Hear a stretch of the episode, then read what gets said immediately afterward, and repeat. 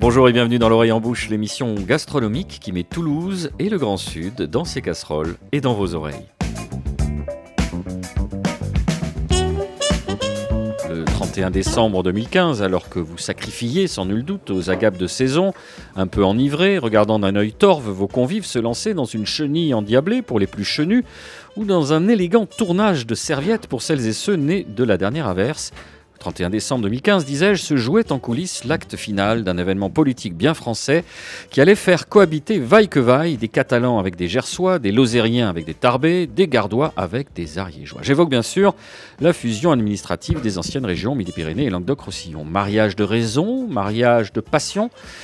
Ce qui nous meut, vous le savez, chères auditrices, c'est la recherche du bon. Nous appréhendons la vie et cette émission sous le prisme de la gastronomie. C'est pourquoi notre rédacteur en chef, Nicolas Rivière et moi-même, avons décidé de s'intéresser aux cultures alimentaires de l'Occitanie. Et pour ce faire, il nous fallait un expert. Alors c'est avec une joie non dissimulée que nous retrouvons, 2 ans après son dernier passage dans l'émission, Jean-Pierre Poulain, sociologue et anthropologue, coordinateur de l'ouvrage de référence en matière de sociologie de l'alimentation, le dictionnaire des cultures alimentaires paru aux presses universitaires de France.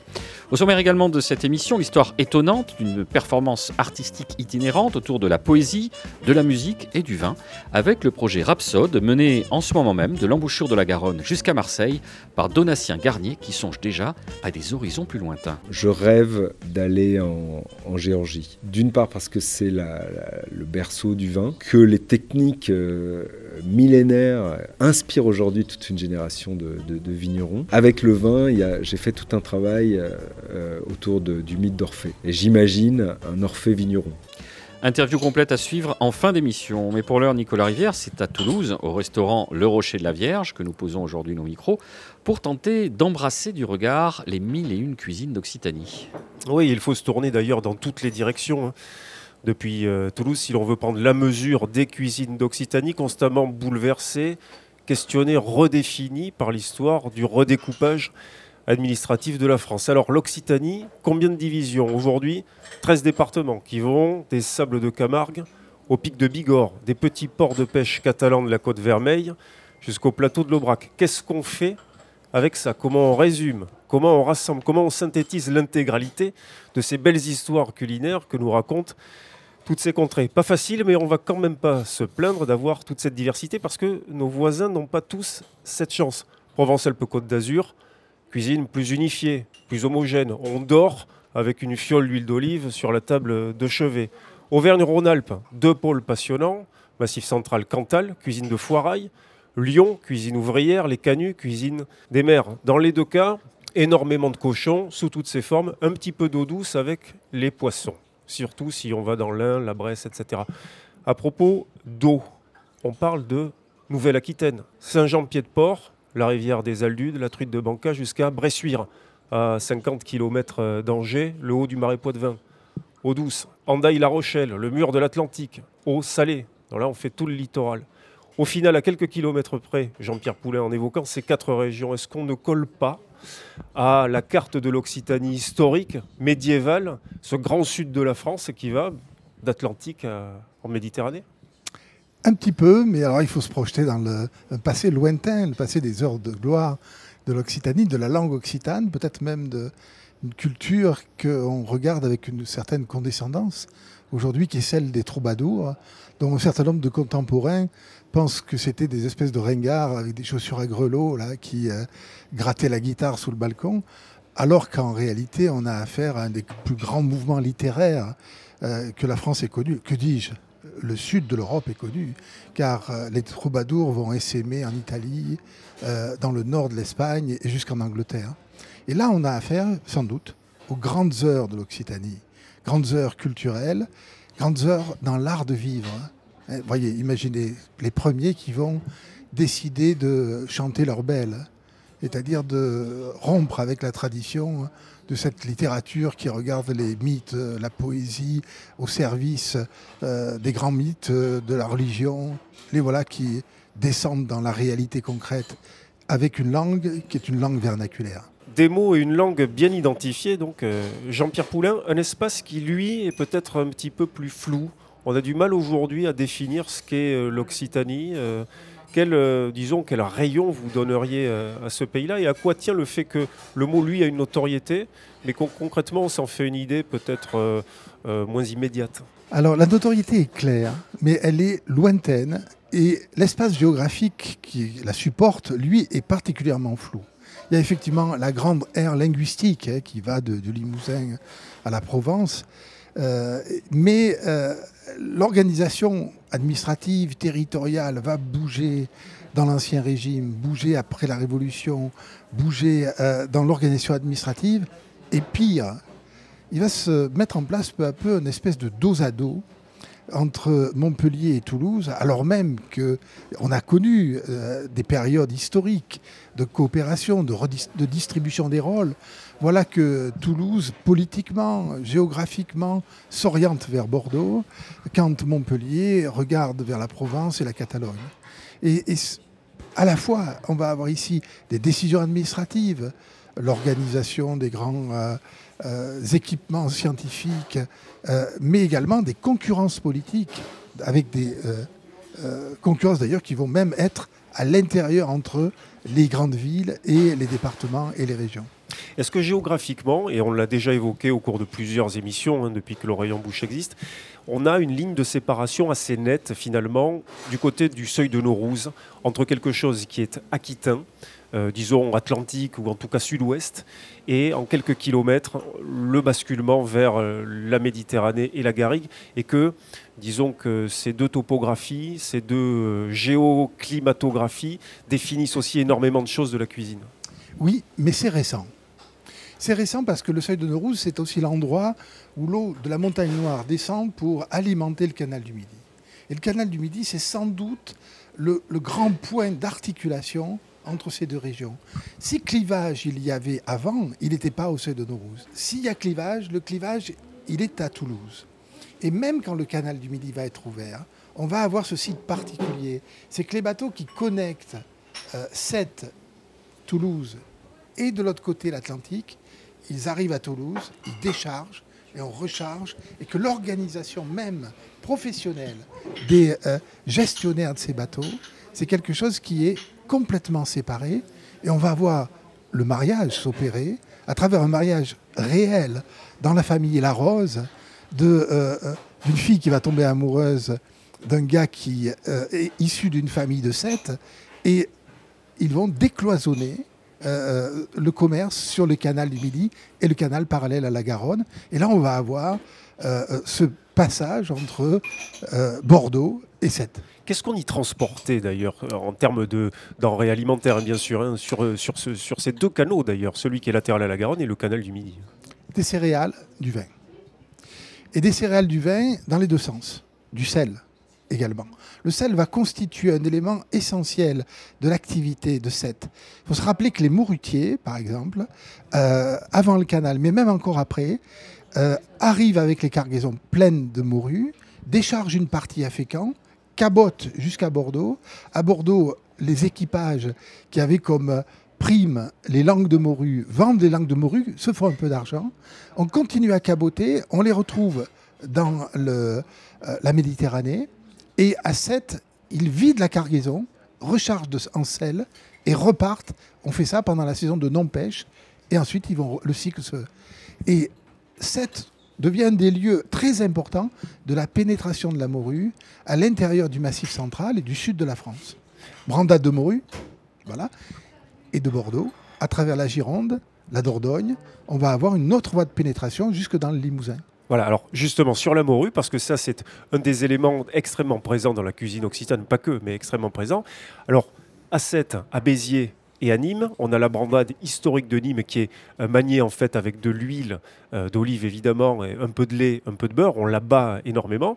Et puis dans le Limousin, et puis ensuite les gorges du Tarn, l'Aveyron, on a l'estofinado qui peut se faire éventuellement avec de la morue, ça se fait avec du stockfish ou de l'aigle fin, mais ça peut se faire avec de la morue. Et effectivement, ça c'est une autre voie de pénétration qui n'est pas du tout la même préparation. On y met des pommes de terre, des œufs durs, de l'huile de noix. Là aussi, finalement, la morue a deux drapeaux dans cette même région. Oui, elle en a plusieurs, mais absolument. Elle a deux voies d'entrée, et une voie maritime, puis par les fleuves, et ensuite une voie terrestre avec des types qui, avec un âne, deux baluchons de part et d'autre, vont vendre de la morue et la faire remonter jusque dans l'Aveyron. On a parlé de morue, on va parler quand même de l'ail, parce que Prosper Montagné disait que c'était l'accent des cuisines occitanes ou du Sud, je ne me souviens plus exactement.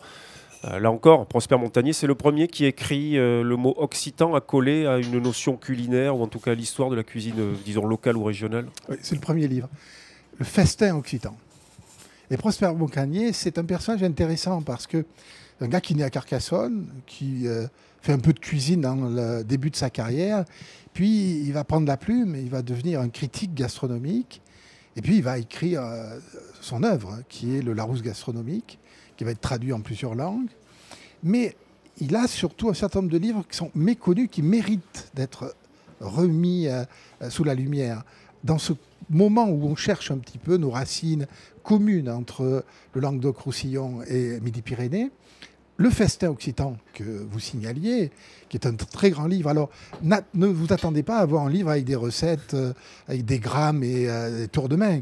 C'est de l'écriture littéraire, c'est de la poésie, c'est de la vraie littérature gastronomique. Et puis, ce personnage est tout à fait fascinant, parce qu'il va écrire un livre qui est l'ancêtre de ce que va devenir la cuisine méditerranéenne. C'est-à-dire qu'il pointe du doigt un style culinaire dans nos régions qui, sous le regard des nutritionnistes, va être, bien des années plus tard, considéré comme une espèce de panacée universelle là, qui nous donnerait la jeunesse et la santé. Mais il fait une recension de recettes qui existent déjà ou il chante les recettes. Oui, il écrit les recettes. Il fait une exégèse, il fait une... Vous dites, qu'est-ce qui se dégage de cette poésie, de cette littérature gastronomique ? Parce que on peut dire que par quelques... C'était très étonnant, parce que ce n'est pas quand même quelqu'un qui a une formation classique, hein.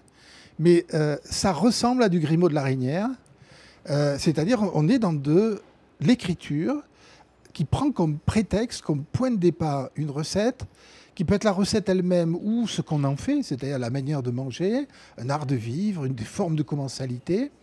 Et à partir de là, il cherche effectivement l'esprit du lieu, ce qui fait la manière, les manières de manger dans cette région. Et vous considérez que c'est un jalon ? C'est qu'à partir du moment où lui, il le nomme, il le met sous la lumière, ça va peut-être créer une forme d'émulation par la suite, ou de se dire, tiens, voilà, il a fixé quelque chose.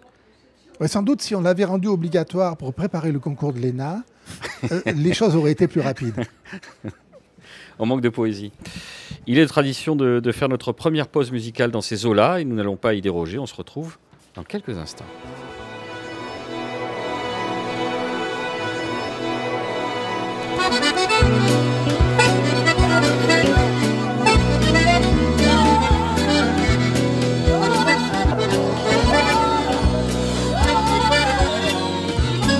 Ainsi va la vie d'ici, la vie est là d'ici bas. Elle débat et batterie, les premiers pas danser à l'avant des écoliers. Balancés dans l'air, sans avoir d'air, saoulés dans le temps. Au fond de nuit d'abus du soufflet qui s'étirait, rissait mon seul ton du blues. Et si c'était ça la vie, et si on nous l'avait pas dit, les piques époques aussi, va de l'avant, l'aventure est là. Allez, dis-le nous donc, dis, dans des mots doux, on dit désir ici, efficace et à pas passer. Sur ton accordéon, tu touches à toucher pour l'effacer. Là, j'ai la du bout des doigts, d'aussi le son chat. Si tu médites des fois, tu fasses souffrir maman une note cassée. Cassée, on n'en est plus jamais dans la selle. La musique a fini, mais la vie qui vit, qui file la masse en bas, dédicacée, la balade dans l'horizon. Sur ton accordéon, tu touches à toucher pour l'effacer. Là, j'ai la du bout des doigts, d'aussi le son chat. Si tu médites des fois, tu fasses souffrir maman une note cassée. Cassée, on n'en est plus jamais dans la selle. La musique a fini, mais la vie qui vit, qui file la masse en bas, dédicacée, la balade dans l'horizon. Ainsi va lui battre la vie ça va, tu l'as dit. Au bal aussi, c'est là que t'as tout vu passer, le passé dépaysé. Vas-y l'évasif, vas-y l'enfant, tout petit déjà. Jadis on l'a dit, mais il a la caisse, t'es copte, aujourd'hui la passe Kumako. Et si c'était dommage, pas si c'est un hommage, aux hommes assis devant ou de l'avant, l'aventure est là. Allez, dis-le nous donc, dis, dans des mots doux, on dit désir ici, efficace et à pas passer.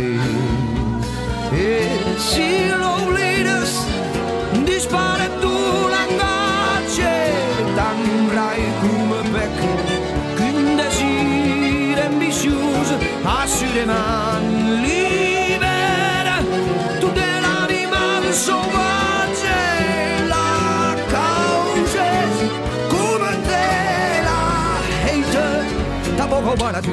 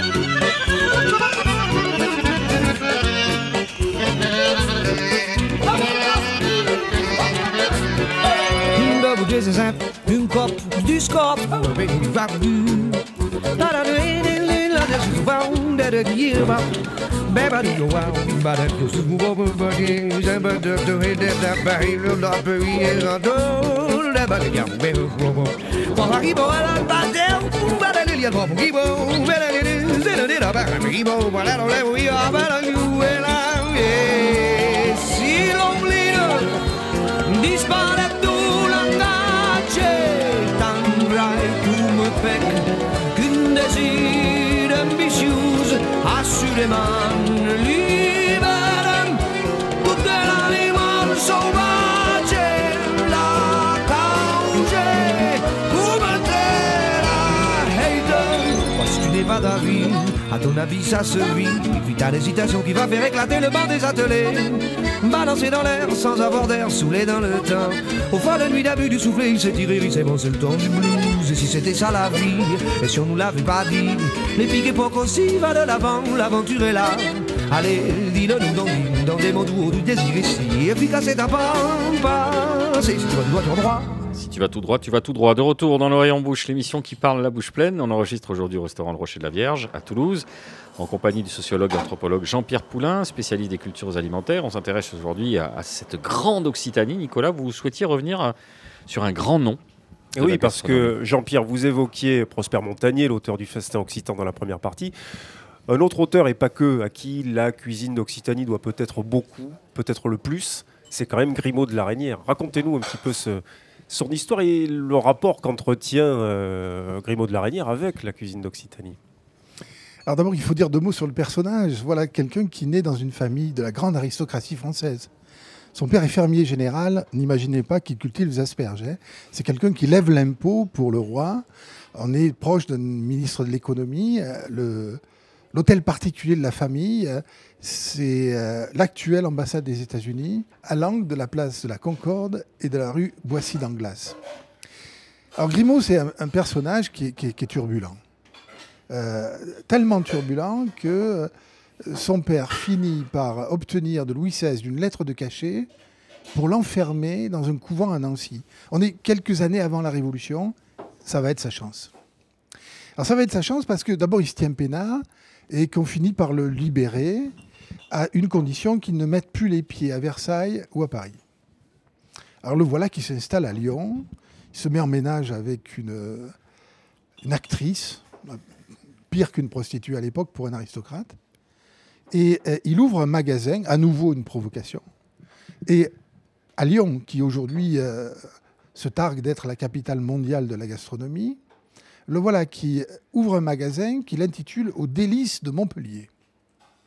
Alors là, ce n'est pas une provocation. Si ouvrir un magasin en est une, ça n'en est pas une parce que voilà, il va alimenter ce magasin en allant faire ses empleintes à Béziers, à Sète, à Montpellier, ramener des vins. Alors, les vins de l'époque, c'est des muscats. C'est ramener des charcuteries qui descendent du Massif Central. C'est le port de Sète, qui est un des très grands ports où arrivent des produits qui viennent de très loin. Et Grimaud, au moment de la Révolution, quand la Révolution arrive, il se planque. La moitié de la famille va être écourtée. Et Grimaud se planque à Béziers. Et là, c'est la vie de fin de siècle. La vie peut s'arrêter demain. Et donc, le voilà avec des copains et des copines en train de manger. Et d'imaginer, vous imaginez ce qui peut suivre. Une vie immontrable. C'est pour ça, d'ailleurs, que l'histoire ne va pas tellement le retenir et qu'on va plutôt parler de Brillat-Savarin, qui, lui, est parfaitement montrable. Il ne vote pas à la mort du roi en 1993, il s'exile aux États-Unis, puis il revient, il rafle la mise. Retour sur Grimod de La Reynière. Le voilà à Béziers pendant quelques années, puis il remonte à Paris. Les choses se sont calmées, et là, il voit que la vie a changé. La bourgeoisie vient de prendre le pouvoir. La révolution est une révolution populaire, mais qui sait lire, qui sait écrire, qui contrôle l'appareil économique, eh bien c'est la bourgeoisie qui s'est installée dans les grands hôtels particuliers, qui a récupéré une partie des chefs de cuisine, l'autre partie est partie en exil ou a ouvert des restaurants. Et là, il a une idée absolument extraordinaire, c'est d'inventer les guides gastronomiques. Et l'almanach des gourmands, né en 1802, va être le premier guide gastronomique à échelle de la planète. Nos amis japonais ont des choses intéressantes, mais quelques années plus tard, et une écriture particulière. C'est-à-dire que ce n'est pas seulement un guide qui donne des étoiles, c'est un guide qui explique pourquoi c'est bon. Il faut comprendre ce qu'est le triangle gastronomique de l'époque. On a des artistes qui produisent des choses, qui ne savent pas trop en parler. On a des gens qui sont en ascension sociale et rêvent d'utiliser les manières de vivre de l'aristocratie, mais un peu remises à leur sauce. Du mythe égalitaire, et puis on a quelqu'un qui va venir leur donner des raisons de le faire, mettre des mots sur ce qu'ils recherchent. C'est Grimod de La Reynière, et l'Almanach des gourmands va être un succès absolument considérable, et il va le clôturer avec le manuel des amphitryons dont il nous dit « Je veux qu'il devienne le catéchisme gourmand de la France ». Donc voilà que notre ami Grimod, qui a une, des racines ici, car les premiers jurys dégustateurs, dans lesquels il va donner des noms aux plats, dans lesquels ça se passe à Béziers, avec un certain nombre d'élites locales qui, dans ce creuset de la Révolution et de la Terreur, sont en train de jouir de la vie qui pourrait s'arrêter demain. Est-ce que c'est une idée fausse de croire qu'à l'époque, il a un petit peu popularisé ou fait circuler cette cuisine, parce qu'on est quand même finalement au tout début du 19e au mieux finalement... Non.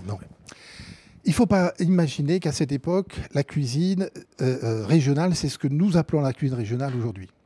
Il faut savoir que la cuisine régionale, c'est un truc de cutéreux. Grimod de La Reynière a une phrase absolument extraordinaire, il dit... Ce que peut faire de mieux un provincial à un Parisien, c'est de lui envoyer une bourriche d'huîtres dont le port serait acquitté. Envoyez les produits, payez le port, à Paris, on va s'en occuper. Donc on est ici dans une vision très centralisée de la France, et les provinces sont des lieux qui produisent. Les bourgeoisies locales ont les yeux rivés sur Paris. Et donc la découverte des cuisines régionales, c'est plus tard... C'est Austin Croze qui va en être l'initiateur. On est cette fois-ci au début du XXe siècle. Austin Croze est un journaliste. Il est en même temps une sorte de personnage public. Il préside le Salon des Arts Ménagers. C'est un grand événement à Paris. Il y a le Salon de l'Agriculture, le Salon des Ménagers, où on invente la tourniquette pour faire la vinaigrette. Vous vous rappelez de Boris Vian. Et là, il a une idée, l'ami Austin Croze, c'est d'inviter des chefs de cuisine des régions de France pour venir faire pendant toute la semaine du Salon des Arts Ménagers au restaurant du premier étage de la Tour Eiffel une présentation des cuisines des provinces. Auparavant, on était en 24, il avait une idée là, c'est le début du tourisme, s'implante un peu partout des syndicats d'initiative. Et l'idée de Grimod, c'est de demander à ses directeurs des syndicats d'initiative de rassembler des recettes, des cuisines régionales, des cuisines locales. Alors ça va être fait de façon assez différente. De temps en temps, le gars demande à un restaurateur un certain nombre de recettes. De temps en temps, c'est une cuisinière. Donc c'est assez hétérogène, mais c'est le premier inventaire de ce qu'il appelle le trésor gastronomique de la France. Et quand il fait monter à Paris ses chefs, ça va se passer jusque même après-guerre. On est absolument fasciné quand on voit les menus et quand on voit qui est là. Parce qu'on va retrouver une partie de ce qui va devenir les grandes dynasties de la gastronomie française. Le père de Paul Bocuse, on va y trouver le grand-père Héberlin, on va y trouver les Darroze, le grand-père Darroze. Et quand on regarde les menus, on se dit « Waouh, c'est bien de la cuisine régionale, mais tout ça c'est repensé avec la gastronomie du Font-Brun ». Dynastie Héberlin, dynastie Bocuse, Darroze, l'Alsace, le Rouennais, Lyon, et puis les Landes, la Gascogne. Hein. L'Occitanie fait monter qui, Austin Croze, à Paris pour cuisiner dans les années 20 ? Personne. On se rappelle, allez, on avance encore un peu dans l'histoire. Et on arrive cette fois-ci à la fin des années 70.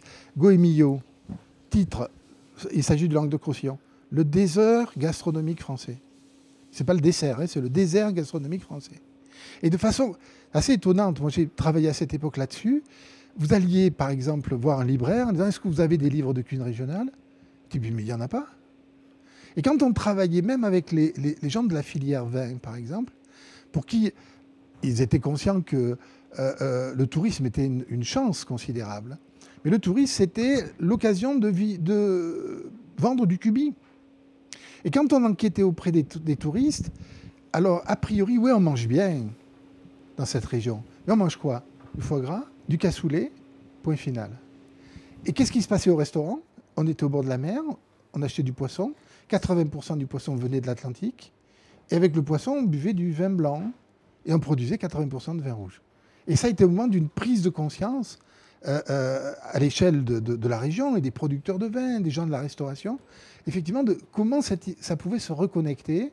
Et une expérience qu'on avait faite avec les éditions Privat, ça a été un livre qu'on a signé avec Gabriel Larose, le fameux gars qui était né sur les bateaux, qui s'intitule « Vin et cuisine de terroir en Languedoc », dans lequel on essayait de remettre à goût du jour un certain nombre, notamment, de cuisines à base de vin rouge. Allez, on va y revenir dans quelques instants. C'est un bon teasing, c'est le moment de notre deuxième pause. On communie en musique et on se retrouve juste après.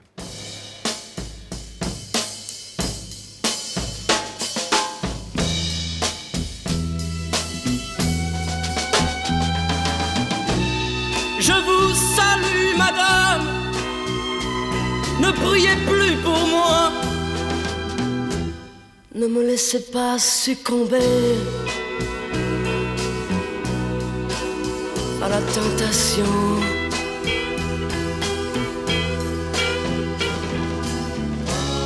Mais délivrez-moi de vous une bonne fois pour toujours.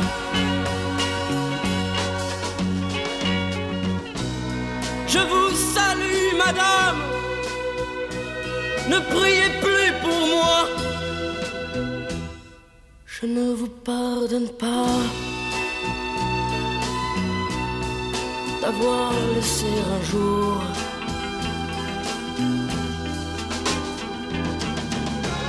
prononcer votre nom par un autre que moi.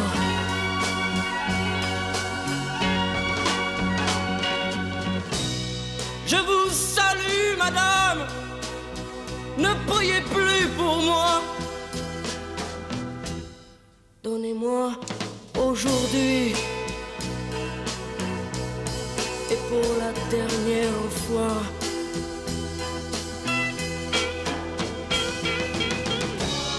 un baiser tout petit qui ne m'arrêtera pas.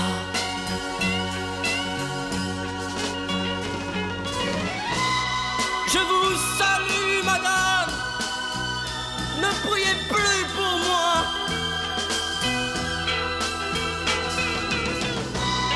Je vous salue, madame, ne priez plus pour moi.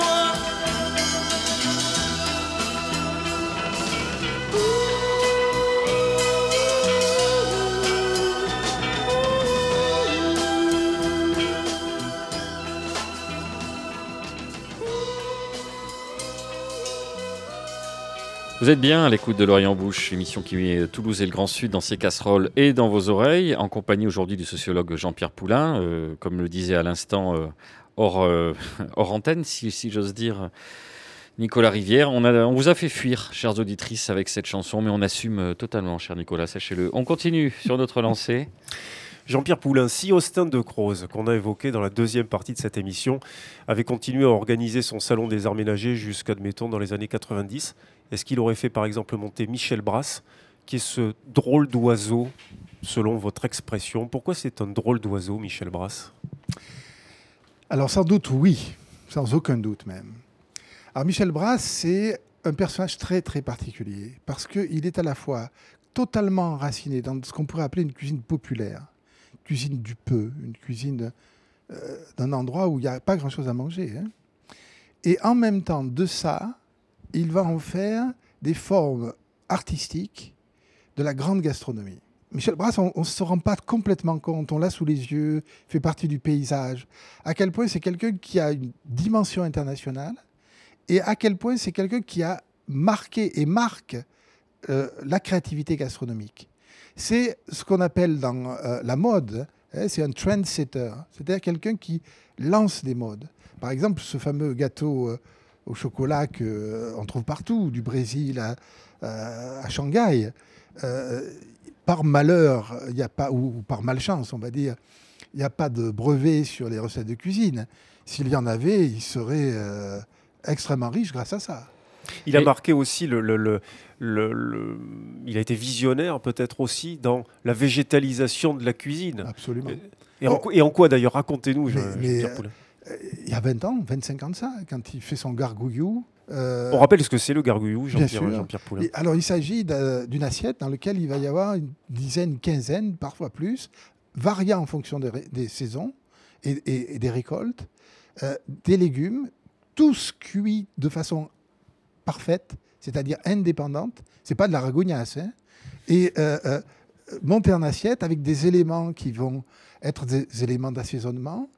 Et donc, c'est, comment dire, une sorte de découverte permanente. C'est-à-dire, au fur et à mesure que vous mangez, c'est de nouveaux goûts qui apparaissent. On est très loin de ce qui a été un des canons de la cuisine, c'est-à-dire quelques goûts, les fonds derrière qui font réapparaître. Et ça a 20 ans, 25 ans chez Michel. C'est partout maintenant. Hein, de Bali à Paris, les cuisines se végétalisent. Mais ça veut dire quoi ? Ça veut dire, est-ce que Michel Bras, en dehors de l'Occitanie, il aurait quand même pu exister ? Ou est-ce que parce qu'il a ce terroir particulier, vous disiez, avec il y a peu de ressources dans l'Aubrac, c'est spécifique ? Comment cette recette de succès occitane, elle est intuitu personnée parce que c'était lui ? Il y a plusieurs facteurs. Il y a d'une part le fait que cet univers de la cuisine familiale, dans des milieux où il y a peu de choses, d'une certaine... rechercher une esthétisation du peu. De ce point de vue-là, ça l'amène, c'est pas étonnant d'ailleurs que Bras ait du succès au Japon, il montait un restaurant pareil, un endroit difficile d'accès, que les stylistes japonais sont intéressés par lui, que le restaurant qui vient d'ouvrir à Paris ait été designé dans la fondation François Pinault, dans laquelle vous avez à la fois des œuvres d'art et au sommet, dans un bâtiment absolument étonnant, réarchitecturé par un architecte japonais. Alors vous ne vous attendez pas à chercher les nappes à froufrou. C'est à nouveau un restaurant dans lequel, de la table à la cuisine, vous êtes dans une stylisation. Et c'est quoi ? C'est un écho minimaliste qui se répond entre le Japon et le... Oui, il y a de ça. Mais il y a quelqu'un qui arrive à traverser la cuisine populaire et puis les expressions de la grande gastronomie. Alors, il se trouve que le hasard de la vie est très étonnant. Vous savez, moi, j'ai fait l'école hôtelière. J'ai été apprenti, élève à l'école hôtelière. Et Michel Bras, il y a longtemps, décide de se coller au concours de meilleur ouvrier de France. Et je suis son commis. On en a reparlé l'autre fois, on rigolait, il avait un publié. Et je suis son commis et je m'aperçois que ce type a du talent, mais il n'a pas les codes. C'est-à-dire que le bouquet garni, quand on le fait, quand on est grand cuisinier, il faut le couper les bouts. Il ne coupe pas les bouts du bouquet garni. Alors il y a des mecs qui regardent, là, dans le jury. C'est comme des musiciens qui n'auraient pas appris au conservatoire. Et donc... Michel, vous allez nous dire qu'il s'est fait recaler pour une question de forme. Bien sûr. Voilà. Michel s'est fait recaler. Et en même temps, ça a été un moment décisif pour lui. C'est-à-dire qu'il y avait à la fois l'ambition d'accéder à ce milieu de la haute gastronomie. Il va y accéder par une voie de détour. Il va y accéder en marquant son style. Go et Millau vont véritablement l'apprécier, l'encenser. Et le Michelin va céder quelques années plus tard. Et c'est quelqu'un qui va marquer. Vous savez qu'il a été... Il y a quelques années, reconnu par tous les chefs Michelin, celui qui les avait le plus influencés. C'est-à-dire que vous avez ici un personnage qui est un designer, quelqu'un qui a lancé des modes. Et la mode qu'il a lancée, c'est justement cette articulation entre les cultures populaires de l'alimentation et les cultures savantes. Un autre inventeur très important dans la région, Jean-Pierre Poulain, et là on passe des monts de l'Aubrac au Gers. On s'est beaucoup focalisé tout à l'heure sur le Languedoc-Roussillon, sur la Méditerranée, sur le côté, les grillons chantent. Et là, on retourne un petit peu en Gascogne. André Daguin, il invente le magret. Racontez-nous pourquoi il invente le magret. Quelles sont les conditions socio-culinaires qui font qu'il invente le magret, Jean-Pierre Poulain? On est au début des années 70 et le foie gras commence à avoir du succès, autrement que le foie gras de Noël. C'est-à-dire qu'il se désaisonnalise et on en mange à des occasions plus fréquentes. Or, quand on veut du foie gras, eh bien, on a aussi des paletos de canard et des paletos d'oie. Et donc, à un moment donné, on croule sous la viande de canard. Et donc, ce n'est pas le cassoulet et puis les pommes sarladaises avec le confit qui permettent d'absorber ça, d'autant que ces plats sont un peu passés de mode. Et donc, ils sont là à se dire qu'est-ce qu'on va faire de tout ça. On peut faire un peu de rillettes, mais... et Daguin a l'idée d'appliquer la cuisson des viandes rouges sur les magrets de canard. Et c'est, alors on va dire, un succès pas quasi immédiat. C'est-à-dire qu'au début, il a été obligé de dire... Je vais vous faire goûter quelque chose. Il ne disait pas que c'était du canard. Et puis, assez vite, ça prend comme une traînée de poudre.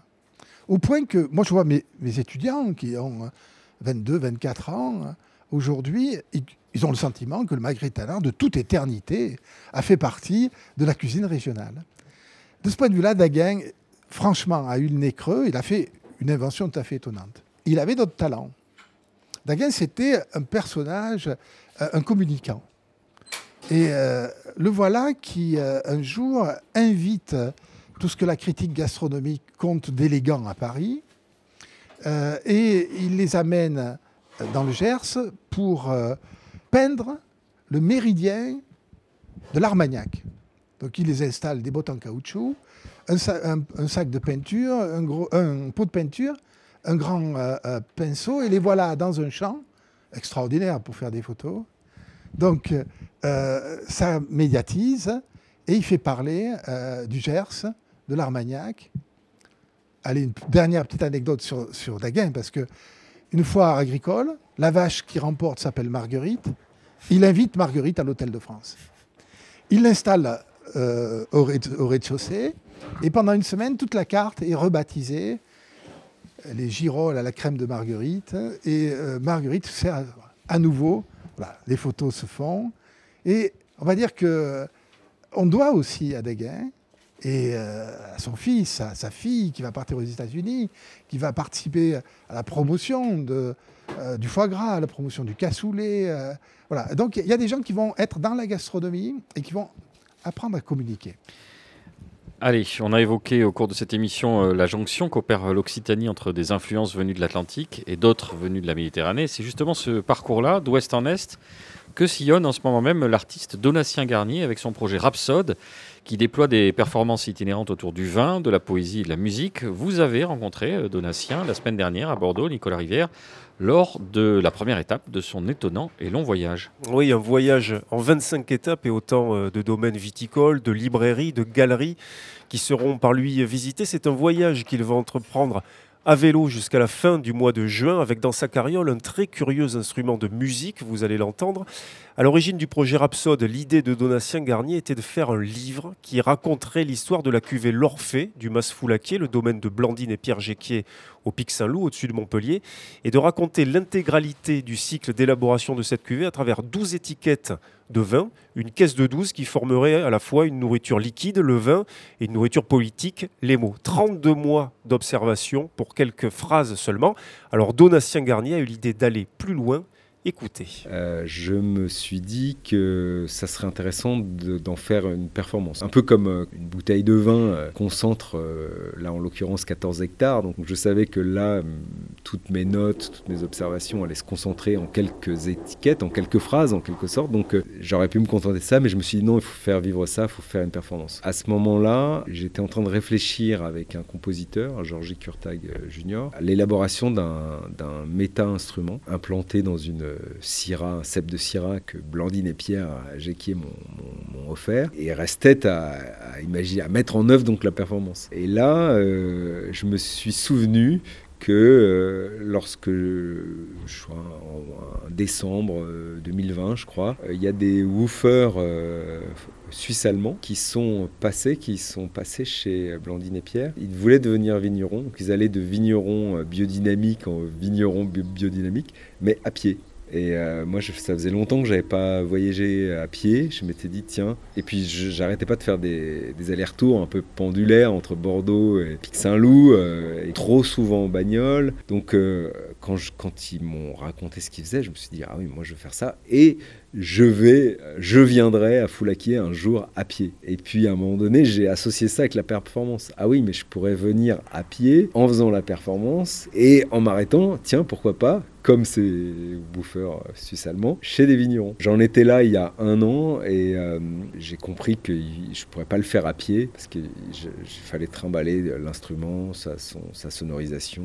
Et donc j'ai décidé de le faire à vélo. D'ailleurs, vous allez un petit peu plus loin que le Mas Foulaquier, vous ne vous arrêtez pas au Pic Saint-Loup, vous allez jusqu'à Marseille. Pourquoi avoir poussé au-delà du berceau de cette idée-là ? Il y a plusieurs raisons, mais la principale, c'est que je rêve d'aller en Géorgie. D'une part parce que c'est le berceau du vin, que les techniques millénaires qui ont été conservées là-bas par miracle inspirent aujourd'hui toute une génération de vignerons. Et puis aussi, j'ai découvert, puisque j'en ai pas parlé, mais avec le vin, j'ai fait tout un travail autour du mythe d'Orphée. Et j'imagine un Orphée vigneron. Donc ça, c'est un des volets de la performance. Et en fait, ce qu'on sait pas, ou qu'on sait rarement, c'est que Orphée, le poète Orphée, fait partie d'une expédition qui est celle des Argonautes et qui va chercher la toison d'or. Et la toison d'or se trouve en Colchide. Et la Colchide, c'est la Géorgie. Donc ça fait plein de raisons en fait, d'aller en Géorgie. Et mon plan, je ne sais pas si je vais le réaliser, mais c'est l'année prochaine. Cette fois, je pense en bateau, peut-être en bateau et en vélo. Enfin, ça a le temps d'évoluer. Mais j'aimerais aller jusqu'en Géorgie, ouais. Tout à l'heure, en évoquant le Mas Foulaquier et la cuvée Orphée, vous avez dit, Donatien, c'était très important. Je voulais absolument que ça se fasse chez eux avec cette cuvée-là. Comment vous avez passé ces mois là-bas à observer le travail du vin, qui est sans doute un exercice extrêmement contemplatif d'ailleurs. Alors, après, ça dépend des vignerons parce que, justement, Blandine et Pierre, ils sont tout le temps en train d'élaborer leur cuvée, donc à les goûter, à passer d'une cuve à l'autre. Enfin, il y a beaucoup de... Là, c'était une macération très longue. Je crois que c'était 9 mois. Ils n'avaient jamais fait ça. Jusqu'alors, ma méthode, c'était une méthode d'investigation presque journalistique, documentaire. Donc, j'utilisais mon savoir-faire de journaliste pour un travail poétique. Et en fait, ce que j'ai décidé, c'est passer du temps dans le chai. J'ai passé 24 heures dans le chai, j'ai dormi dans une cuve. Et j'ai refait ça souvent, dormir dans une cuve, pour être dans un état de sommeil, comme le vin autour de moi. Donc, de temps en temps, j'entendais des bulles, il y avait des odeurs. Je me suis vraiment laissé imprégné par ce temps, à des moments où il faisait froid dans le chai, enfin, ce qu'on vit. J'ai été travailler, j'étais écrire dans le chai, j'ai essayé de passer du temps, un temps immobile. Voilà, et Donatien Garnier, qui est donc en ce moment même sur les routes. Il sera notamment de passage près de Toulouse le dimanche 28 mai, week-end de Pentecôte, au domaine, je vous le mets dans le mille, Boris Georgelin, au domaine, Antosiam. Chez Muriel Zoldan, oui. À la Salvetat Belmonté où nous étions. Voici 2 émissions. Toutes les informations et l'avancée du périple, vous les retrouverez sur la page Facebook de Donatien Garnier, qui vient par ailleurs de faire paraître aux éditions Atelier B le poème d'une disparition, celle de la Grande Alose, poisson emblématique de la Garonne, que Donatien Garnier a descendu en kayak lors d'une expédition légère Alauza avec la biologiste Françoise Davera. On en reparlera bientôt dans l'Oreille en Bouche. Et en attendant, vous pouvez donc lire Évidence de la Grande Alose, texte Amphi-Alain. Alors je sais que vous êtes un amateur de l'émission Le Jeu des 1000 €. Boris Georgelin, texte Amphi-Alain ou variété Amphi-Aline. Est-ce que vous avez une idée ? Est-ce que vous avez le décompte avec le vibraphone le ting, ting, ting. J'en ai absolument aucune idée. Espèce qui passe de l'eau douce à l'eau salée. Évidence de la Grande Alose, Donatien Garnier, aux éditions Atelier B. Parfait. Jean-Pierre, qui est notre invité aujourd'hui, Jean-Pierre Poulain, vous remarquez que dans cette émission, on a parfois le temps d'approfondir, parfois on va un peu vite sur certains sujets. Alors, histoire de la clore quand même en beauté, puisque vous êtes un universitaire et qu'il faut aller au fond des choses, on va revenir un petit peu avec vous et on va finir sur cette invention des cuisines régionales, finalement. Alors, ce qui va être... on voit Austin Croze qui commence à faire cet inventaire, mais le moment important, c'est l'apparition de la nouvelle cuisine. Alors, l'apparition de la nouvelle cuisine, on est à la fin des années 70, au début des années 80. Et la cuisine bourgeoise, qui est la cuisine des escoffiers, la cuisine classique de Gringoire et Saulnier, elle apparaît comme trop bourgeoise pour cette classe montante qui va porter Mitterrand au pouvoir. Et elle apparaît comme un peu embourgeoisée, mais passéiste un peu pour... des gens qui sont de l'autre côté. Il y a un moment très particulier. C'est lorsque Michel Guérard reçoit Christian Millot. Christian Millot en a marre. Vous savez, la difficulté des critiques gastronomiques, c'est il n'y a que 365 jours par an. Donc, même si vous mangez 2 fois par jour au restaurant, donc, c'est l'usure. Et donc, il arrive, il lui dit « Putain, fais-moi quelque chose de simple ». Et là, Guérard lui fait un truc un peu simple, mais qui n'est pas aussi novateur qu'il y paraît, mais fond d'artichaut, un peu de foie gras, quelques haricots verts en salade. Et c'est le démarrage de la nouvelle cuisine. Et cette nouvelle cuisine, c'est cesser de se poser comme un interprète des grandes œuvres créées par les maîtres du 19e et du début du 20e siècle. Lorsque un gamin rentre à l'école hôtelière en 1970, on lui apprend à être un interprète. Surtout, pas de création. C'est quoi ? C'est une émancipation ? C'est un affranchissement ? Ah, totalement. Quelle ambition, quel orgueil ça pouvait apparaître aux yeux des anciens. Et voilà qu'effectivement, il faut créer. Sauf que ce n'est pas facile de créer. Surtout qu'on a été habitué dans des codes... Absolument. Alors, absolument. Donc, on va avoir Sandrins qui nous fait une approche historique. On va avoir Michel Guérard qui tente de... dépasser l'opposition gastronomie et diététique, et puis on a la nouvelle cuisine de terroir. Et là, c'est quelque chose qui part, c'est l'idée que dans les traditions locales, les traditions populaires, ce qu'on a vu avec Bras tout à l'heure, il y a une source d'inspiration pour la cuisine savante. Et d'un seul coup, le regard change. Hein, ce fameux regard de cuisine de Cutéreux, d'un seul coup, mais c'est l'intérêt de ce qu'ont mangé nos ancêtres, parfois même... on se laisse un peu aller au génie, des talents des hommes du lieu. Voilà. Et ça nous donne une créativité gastronomique partout. Inventaire des traditions, le CNAC, tout le monde se met à regarder. Le CNAC, Jean-Pierre Poulain, acronyme de Centre National des Arts Culinaires, qui va faire un inventaire de toutes les régions de France. Oui, mais vous savez que là, c'est sans doute ce que la France va apporter de mieux au monde. C'est-à-dire que la gastronomie française, au lieu d'être colonisatrice et qui évangélise un peu à droite à gauche avec les pommes dauphines, va amener les gens à regarder les cuisines régionales comme source d'inspiration. Et c'est une autre stylistique.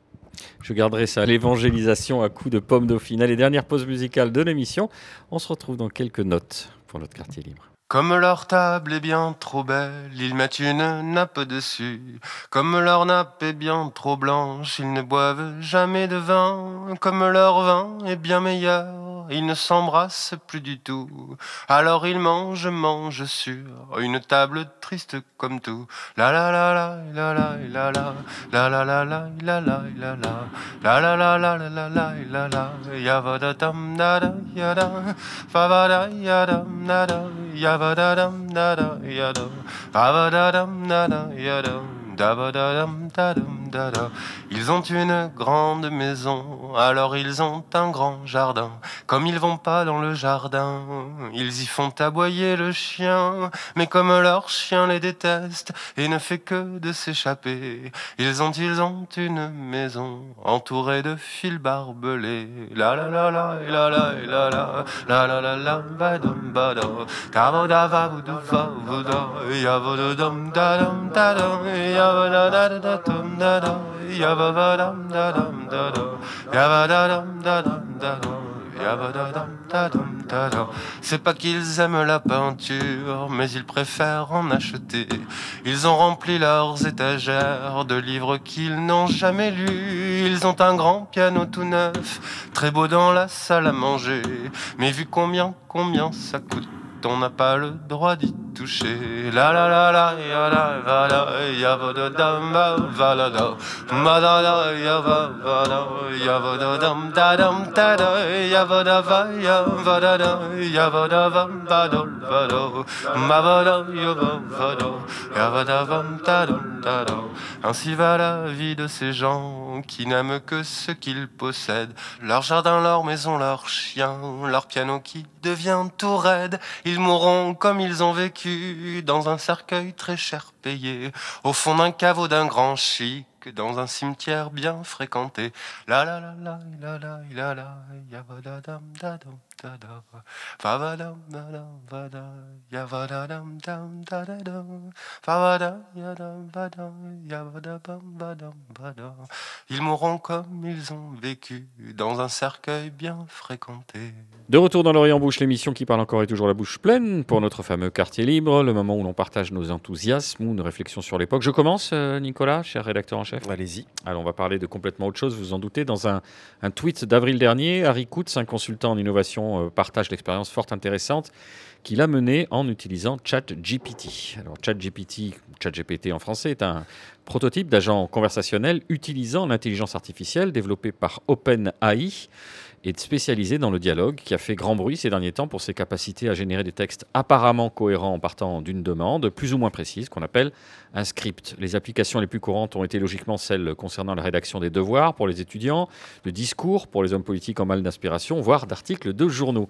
Alors Harry Coutts a eu l'idée de faire générer à ChatGPT 2 sites web, dont l'un en particulier nous intéresse au premier chef, un site de recettes de cuisine. Comme il l'écrit lui-même, le site fonctionne aujourd'hui sans aucune intervention humaine et crée du contenu, entre guillemets, original, en choisissant ses sujets. Mais il ne s'arrête pas au texte, il génère aussi les photos des recettes, plus de 380 à ce jour. Sans oublier évidemment des titres volontairement alléchants, le voyage exotique, ceviche de dorade aux pommes, avocats et cerises, ou encore la symphonie printanière de la tartelette aux asperges, oignons boutons et feta. Dans un onglet du site et dans une mise en abîme des plus troublantes, on apprend qu'il est géré par 4 chefs qui n'existent pas, donc eux-mêmes inventés par des IA, dont le nom est un anagramme de IA générative. Harry Coutts a poussé la précision jusqu'à faire générer à l'agent conversationnel des petites touches personnelles, l'un des chefs écrivant « Mon père me disait toujours que chaque légume avait sa propre personnalité et il avait raison. » La preuve tout de suite avec une recette du site. Vous êtes prêts ? La passion épicée des crépuscules marocains, crumble de poire et orange à la cannelle, écrit par Aïcha Vanguera. C'est un anagramme de IA générative. Et elle commence, l'IA.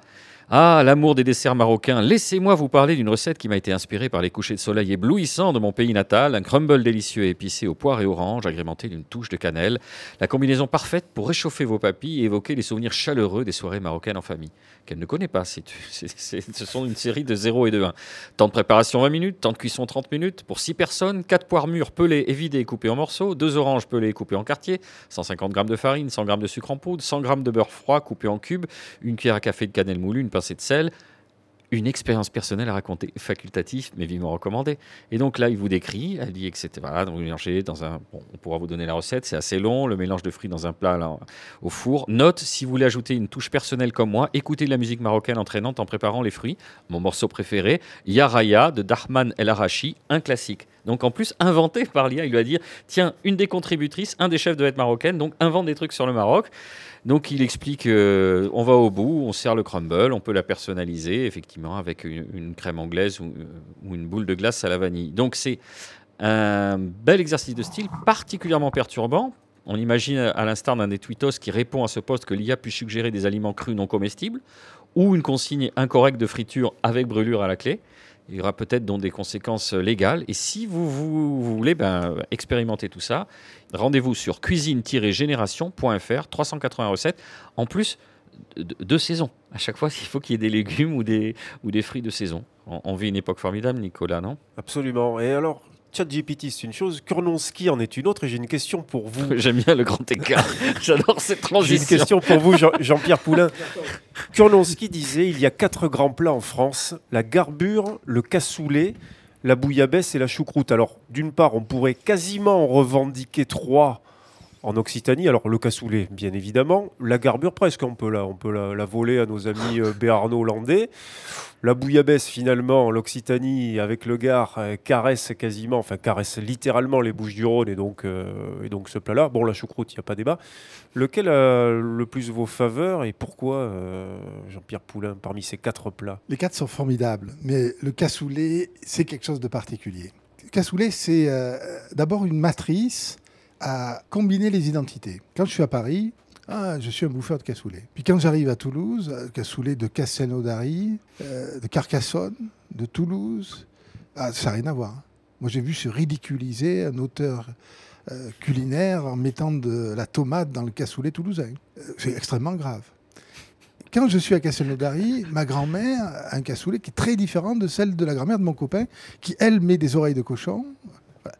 En réalité, on voit ici comment...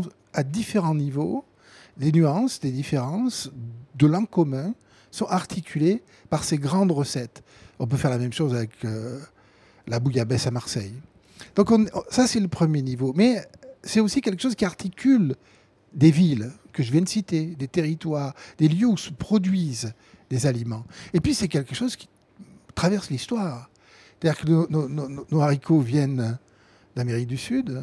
On faisait avec autre chose auparavant. Alors, on a pu faire avec des fèves, mais on faisait surtout avec une sorte d'haricot autochtone qui a une tache noire entre les deux cotylédons.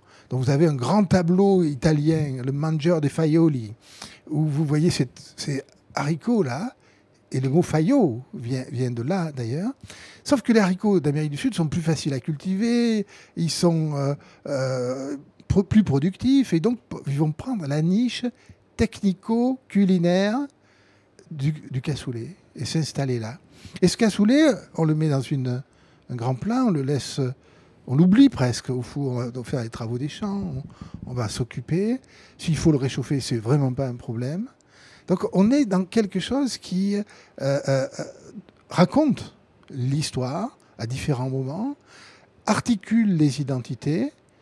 C'est presque une manière de défendre une manière de vivre, une identité régionale. Puis ce cassoulet, il a une modernité. Une modernité parfois deuxième degré. Chevalier du Fiel qui nous font un concours international du cassoulet. Nos cuisiniers qui n'ont pas peur d'aller à New York. Et Libération qui, il y a peu de temps, titrait l'Amérique qui flageole du cassoulet. Oui. Donc, le cassoulet we trust. Voilà. Le cassoulet fait flageoler l'Amérique.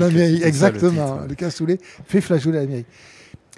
C'est un produit, c'est un plat particulier et qui peut se moderniser. On a Thierry Merville, qui fait un cassoulet très modernisé, particulièrement intéressant. J'invite à y finir la soirée. Une dernière question, Jean-Pierre Poulain. On a essayé d'embrasser du regard, comme on l'avait dit dans l'introduction, ces cuisines d'Occitanie. C'est pas facile parce qu'elles sont extrêmement variées. Peut-être qu'elles se définissent ou elles se définissent le mieux par ce qu'elles excluent.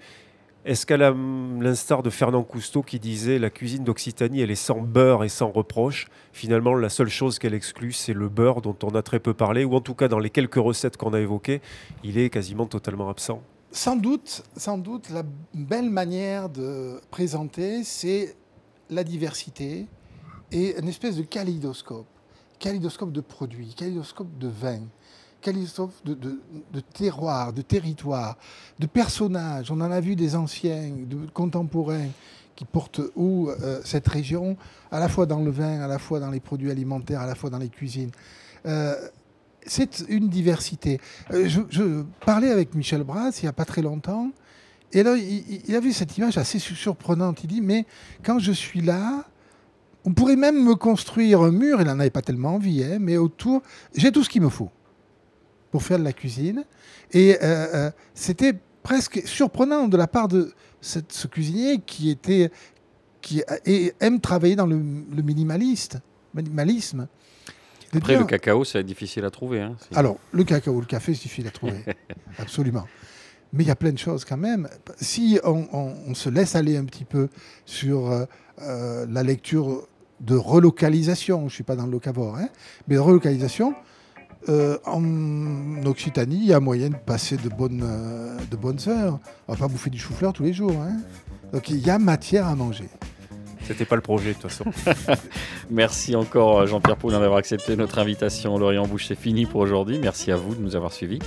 Cette émission est coproduite et diffusée par L'Homme qui a vu l'ours, Radio, Radio Plus et Radio Terre. Vous pouvez nous retrouver sur notre compte Instagram, notre page Facebook, nous réécouter sur radio-toulouse.net et toutes les plateformes de streaming. Je vous rappelle enfin ce mot de Prosper Montagné.